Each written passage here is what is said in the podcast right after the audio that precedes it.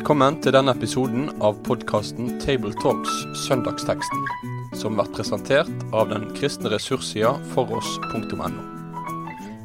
Hjertelig velkommen til en ny episode av uh, Tabletalks, podkasten hvor vi snakker sammen om søndagens tekst. Uh, og I dag så skal vi samtale om det som er teksten for første søndag i advent. Det er jo en viktig dag, for det er faktisk eh, nyttårsdag i eh, kirkeåret. Det er den første søndagen i det nye kirkeåret, så det begynner alltid med adventstida. Eh, og det er tekster som handler om, om Jesus som på ulike måter står fram. Vi skal i dag lese om når han står fram i synagogen i Nasaret. Andre ganger, andre år, så leser vi enten om tempelrensingen eller kongen på palmesøndag. Det er liksom tekster hvor Jesus på en eller annen måte vise seg litt fram, hvem han er, og, og ta litt plass. Og uh, sjokkere litt i noen tilfeller. Uh, I alle tilfellene, egentlig. Uh, og, og på den måten så starter som kirkeåret med en sånn en Dette er Jesus. Her, her, er han. Og så kommer han fram med litt, med litt pondus og litt trøkk, gjerne, vi kan si. til å samtale om de, denne teksten som vi skal snakke om i dag, fra Lukas 4, så har jeg med meg Sverre Bø. Og så har jeg med meg Lars Olav Morstøl. Yes. Og Da skal Lars Olav få lese teksten fra Lukas 4, vers 16-22. Han kom også til Nasaret, hvor han var vokst opp, og på sabbaten gikk han inn i synagogen slik han pleide. Da han reiste seg for å lese, rakte de ham profeten Jesajas bok. Han åpnet bokrullen og fant stedet der det står skrevet. Herrens ånd er over meg for han har salvet meg til å forkynne et godt budskap for fattige. Han har sendt meg for å rope ut at fanger skal få frihet, og blinde få syn igjen, for å sette undertrykte fri og rope ut et nådens år for Herren. Så rullet han bokgrunnen sammen, rakte den til synagogetjeneren og satte seg. Alle i synagogen stirret spent på ham. Han begynte da med å si:" I dag er dette skriftordet blitt oppfylt mens dere hører, hørte på. Alle roste ham og undret seg over nådeordene som kom fra hans munn. Fint, takk for det. Eh, her er vi jo midt inne i en eh, ganske spesiell scene. Her er liksom eh, byens sønn, som har i mellomtida blitt kjent i området. Det står i vers 15 at det der han underviste rundt omkring i området, og det var lovord som gikk ut om han. Så det er tydelig at han eh, har gjort seg bemerka. Nå kommer han hjem til, til Nasaret og går i synagogen, og vi ser gjerne for oss en liten flokk. Det var jo ingen storby. Eh, og så er det liksom De har lest, og Jesus utfordres til å lese sin del og skal si litt om det. Og så ja, er det en måte denne spennende Nå kommer han som har gjort seg bemerka i de andre byene. Nå er han hjemme, og nå skal han lese for oss og snakke til oss, og alle stirrer spent. og det, det, er litt sånn artig Prøve å visualisere litt for seg eh, den scenen. Og det er litt av noen forventninger som har ligget i lufta. Og så, og så kommer, kommer altså Jesus fram og, og, leser.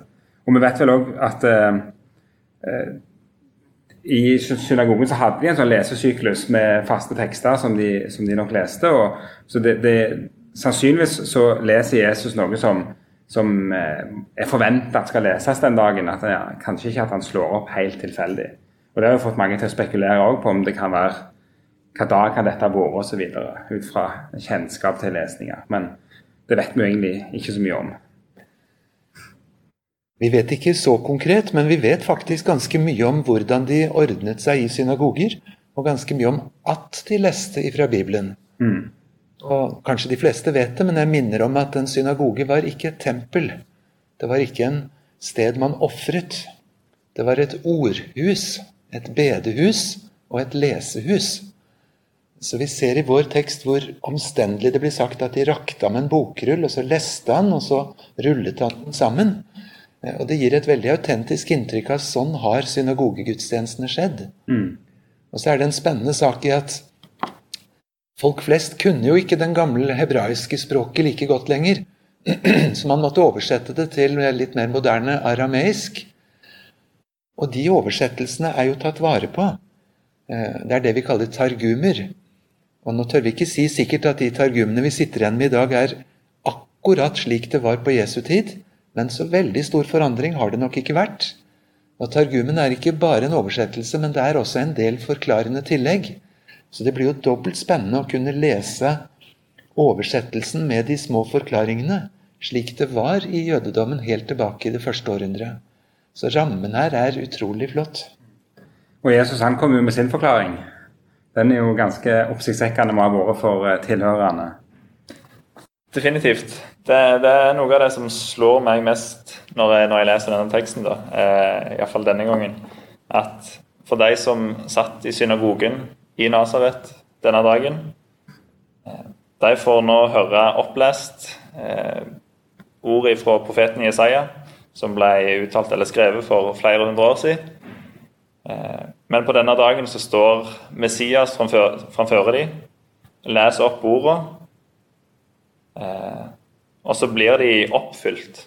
Messias forkynner et godt budskap for fattige. Og han roper ut at fanger skal få frihet på, på denne dagen. Og I vers 21 så står det, sier Jesus det sjøl, i dag er dette skriftordet blitt oppfylt mens dere hører på. Eh, så det er uten tvil en, en dag for historiebøkene eh, ja, vi leser om her. Det gjelder kanskje de fleste sidene i Bibelen, da, men, eh, men kanskje på en særlig måte.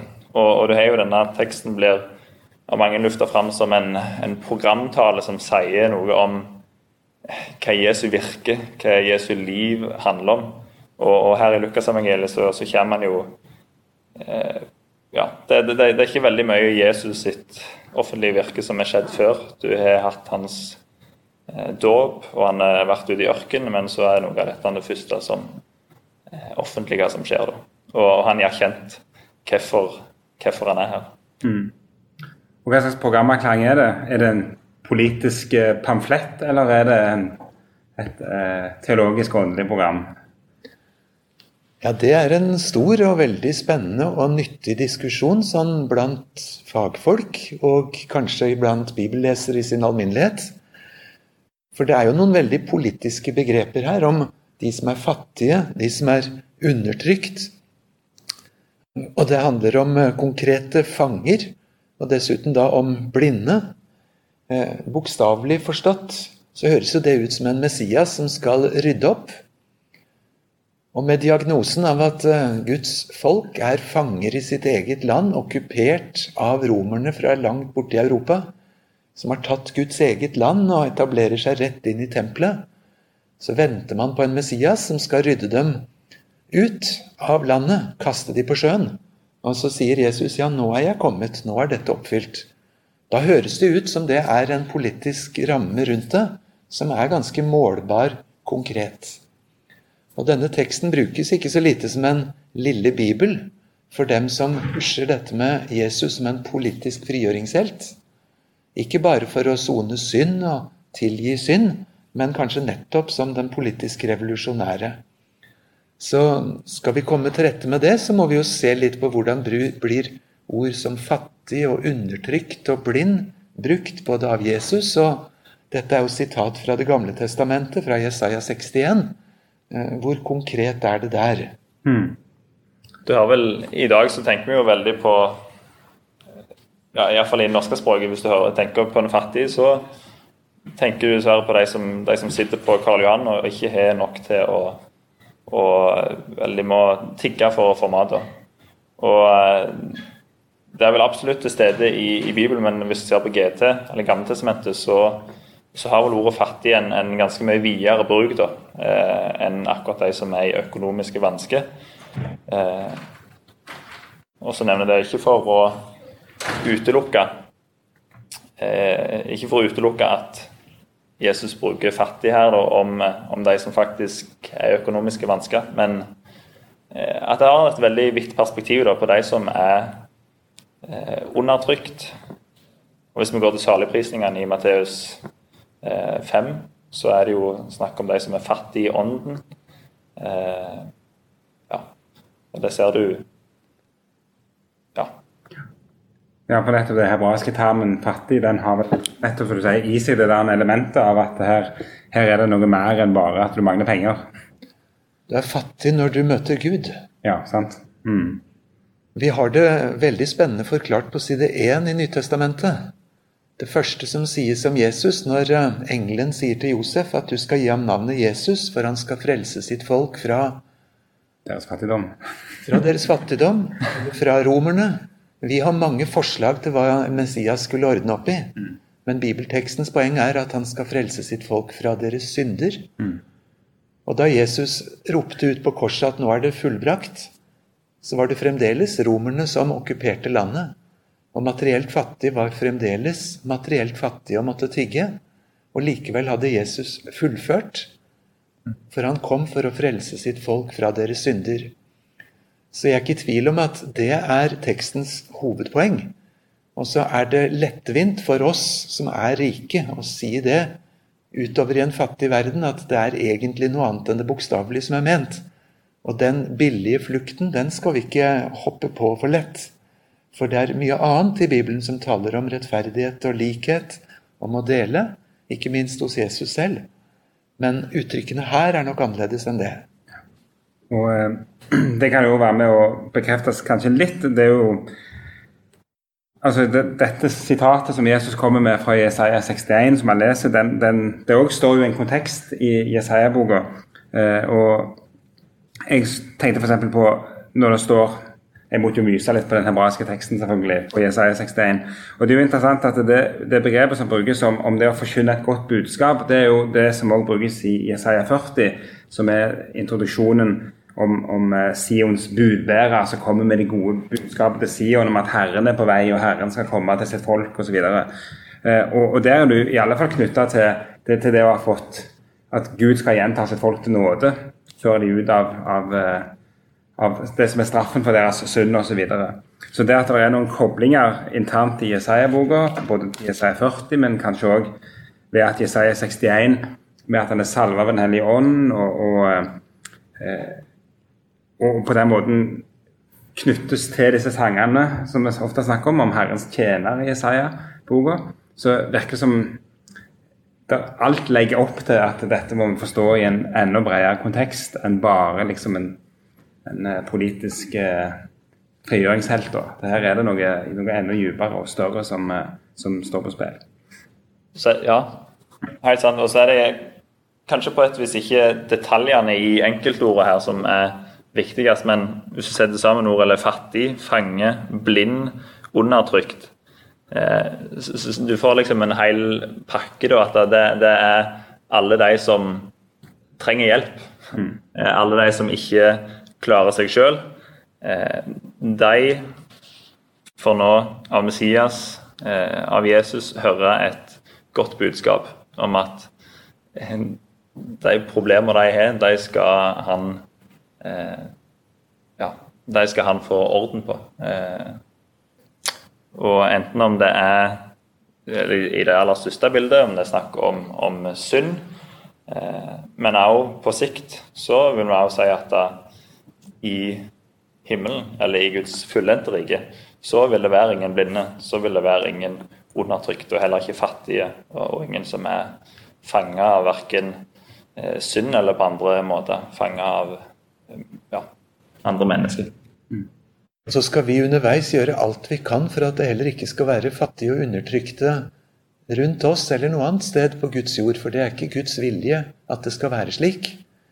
Det er enda en ting som er spennende med dette sitatet fra Det gamle testamentet, og det er det som ikke står. Mm. For når Jesus siterer Jesaja 61, så plutselig hopper han ut og dropper neste ledd, som er en hevnens dag fra vår Gud. Det tar Jesus ikke med. Det er ikke med i referatet her i Lukas. Det er jo også litt spennende hva som ikke siteres midt iblant det som faktisk sies. Stemmer det. Eh, og så kan vi jo gjerne ta med oss eh, et konsept til i sitatet som eh, vi ikke har nevnt ennå. Det er jo dette nådeåret som, eh, som sier seg et nådens år. Og, og, Da antar en jo vanligvis at det er sikte til dette jubelåret som vi leser om i 3. Mosebok 25, eh, hvor hvert 50 år så var det en slags restart av eh, alle forretningsforbindelser og, og, og det hele i Israel. Der, eh, der uh, gjeld ble sletta, slaver ble satt fri osv. osv. Um, og, og, og dermed så, så, er det en, en link til det. Og, og klart det òg har i seg et sånn sosialt aspekt, eh, selvfølgelig. Så der, vi kommer ikke utenom det der heller. Men òg igjen eh, Det knyttes jo til sabbatsyklusen, og det knyttes til fellesskap med Gud, og, og, og det har med seg og det perspektivet. Og det at, og det at landet skal være godt, og, og så videre. Så, det er jo en interessant sak. Jeg har til og med lest at noen har jo beregna at uh, nettopp år 26 var et sånt sabbatsår, og kanskje var det da Jesus sto fram. Hvem vet? Det ville vært spennende hvis det var det, men det vet vi jo ikke sikkert. Moseloven er spennende, med alle ordningene. Dette er jo rett inn i vår tekst.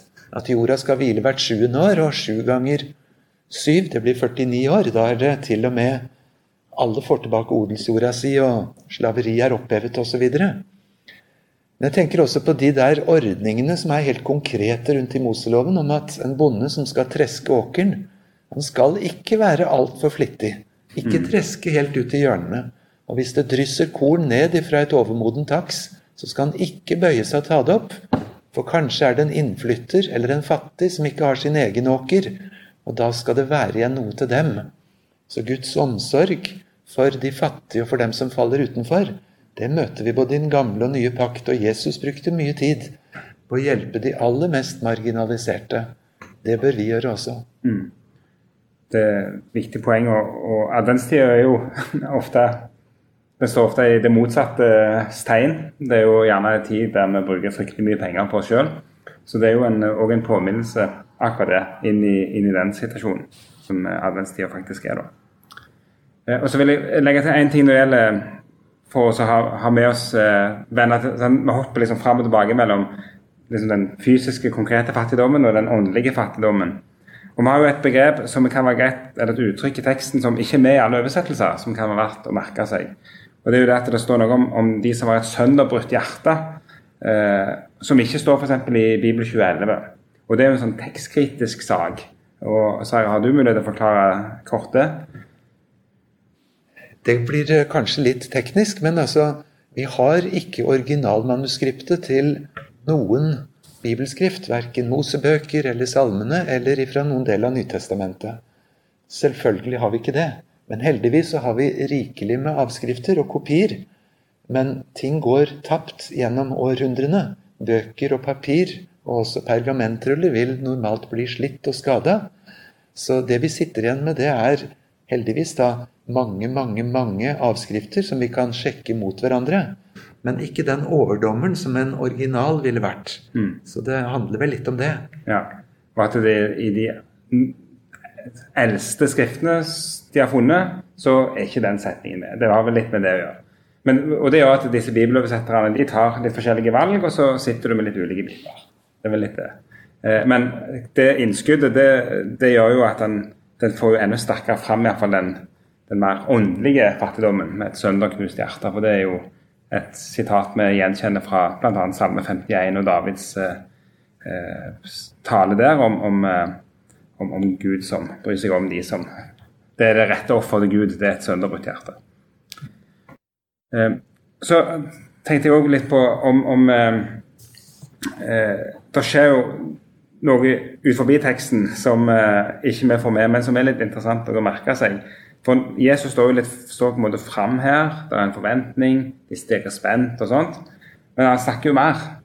Han er, jo ikke helt ferdig med det ennå, selv om vi stoppet å lese. Og stemningen snur jo ganske dramatisk. Han blir plutselig, Først er de forundret ved de nådens ord som kommer fra han, og Det høres ut som der, han, han, sier noe som treffer de på en god måte. Men så stikker han litt. Eh, hva er det som skjer videre her? En nøkkel er nok nettopp det eh, som Jesus tar opp, at en profet blir ikke avvist noe annet sted enn nettopp på hjemstedet. Jesus er kommet til sitt eget. De kjenner familie og slekt, og kan ikke se for seg at denne Messias som skal oppfylle Jesaja 61, plutselig er vokst opp i nabogata, og at det er han som skal gjøre det. Og hvor er de resultatene som beviser at dette er oppfylt mens de hører på? Og så, og så, blir det jo en plutselig stemningsskifte som er så dramatisk. Jeg vet ikke om flere bibellesere har følt på det. Når det er ganske mange tekster fra det ene øyeblikket, så er det begeistring. Når Paulus også forkynner, Og i neste omgang så vil de steine ham, ta livet av ham. I dette tilfellet vil de styrte Jesus utfor et bratt fjell, så han skulle miste livet, rett og slett. For, ja, for første konklusjonen der er jo i vers 22, eller alle roste ham og undret seg over nådeordene som kom fra hans munn. Det, det, er jo ikke måte på hvor positivt det er. Mm. Nådeord og Det virker som det er bare fryd og gammen. Eh, men så er det ikke mange vers etterpå, så, så ønsker de å ta livet av han, virker det som. Det er, det, det er slående. Ja. ja for jeg får nesten en følelse av at han går litt bevisst inn for å provosere dem i fortsettelsen. Han, han, men det er jo han kjenner hjertene, så han, han kan gjerne trykke der det gjør vondt. Og så trekker Jesus inn en spennende bibelhistorie igjen og sier hvem var det profetene ble sendt til? Det var mange enker, det var mange fattige, og likevel så havna de utenlands til ikke-israelere, eh, disse profetene som skulle hjelpe. Og trekker da en linje til det å bli avvist hjemme, samtidig som andre på et annet sted ser det store som Gud gjør. Veldig godt. Eh, og så Vi nærmer oss slutten. Eh, dette er jo første søndag i advent. Eh, og det er jo en eh, tekst med litt trøkk i. Og situasjonen er gjerne at det er litt sånn her julestemning, kanskje, og litt lystenning og og, og, sånn, og så kommer det en litt røff tekst. Eh, hvordan, ville, hvordan ville du gått fram i en tale ved den teksten, Sverre? Jeg håper jeg ville fått sagt noe godt om Jesus, som er oppfyllelsen som gir frelse, som gir nåde. Eh, han må være hovedperson i enhver tekstutleggelse denne gangen så sitter jeg og tenker på en situasjon som gjorde et veldig inntrykk på meg ved et nyttårsskifte. Da var det riktignok januar-nyttår, men nå er det jo kirkelig nyttår. Og Vi satt eh, gode kolleger og snakka om hva kjennetegner tiden vår. Og Det var mange gode forslag på trekk i tiden for å forstå hva det er for en tid vi er i, og nå et nytt år kommer. Og det var mange forslag, så plutselig var det en som sa det som kjentes nesten som et profetisk budskap. altså. Jeg vet sa min gode kollega. Jeg vet hva som er det mest viktige særtrekket ved det året vi begynte på nå. Det er at det er et nådens år fra Herren. Dette er et år mennesker kan få frelse som før har stått på utsiden. Det er hva Jesus forkynner. Nå er det tid, sted og anledning. En gang så er det ikke det. Da er det for sent. Men nå er det det. Og ved siden av alle trekk i samtiden som forvirrer oss, så må vi først og fremst ha blikket på det at nå er det en tid da Jesus er der for å frelse. Og det må vi si til hverandre, og si til dem som enda ikke har del i det. Mm. Olav, har du Ja, nei, det er litt det samme. Eller den eh, Det intense fokuset da på at Jesus, eller skriftsitatet har med ord som er ropa ut dette budskapet. At det er et, det er et godt budskap, eller det er et eh, evangelium. da, og, og, det er noe som skal forkynnes. Det, det, det skal ikke bare meddeles i en, eh, i en bisetning, men det, det, er noe som en kan springe ut til alle verdens eh, hjørner og, og, rett og slett rope ut. For det, det er et godt budskap. Og hvis en da sitter og tenker, setter seg inn i en posisjon der du er fattig, blind, undertrykt, eh, eller du ser de synder, du, du ser behovet for, for, eh, en frelser, noen som kan ordne opp for deg.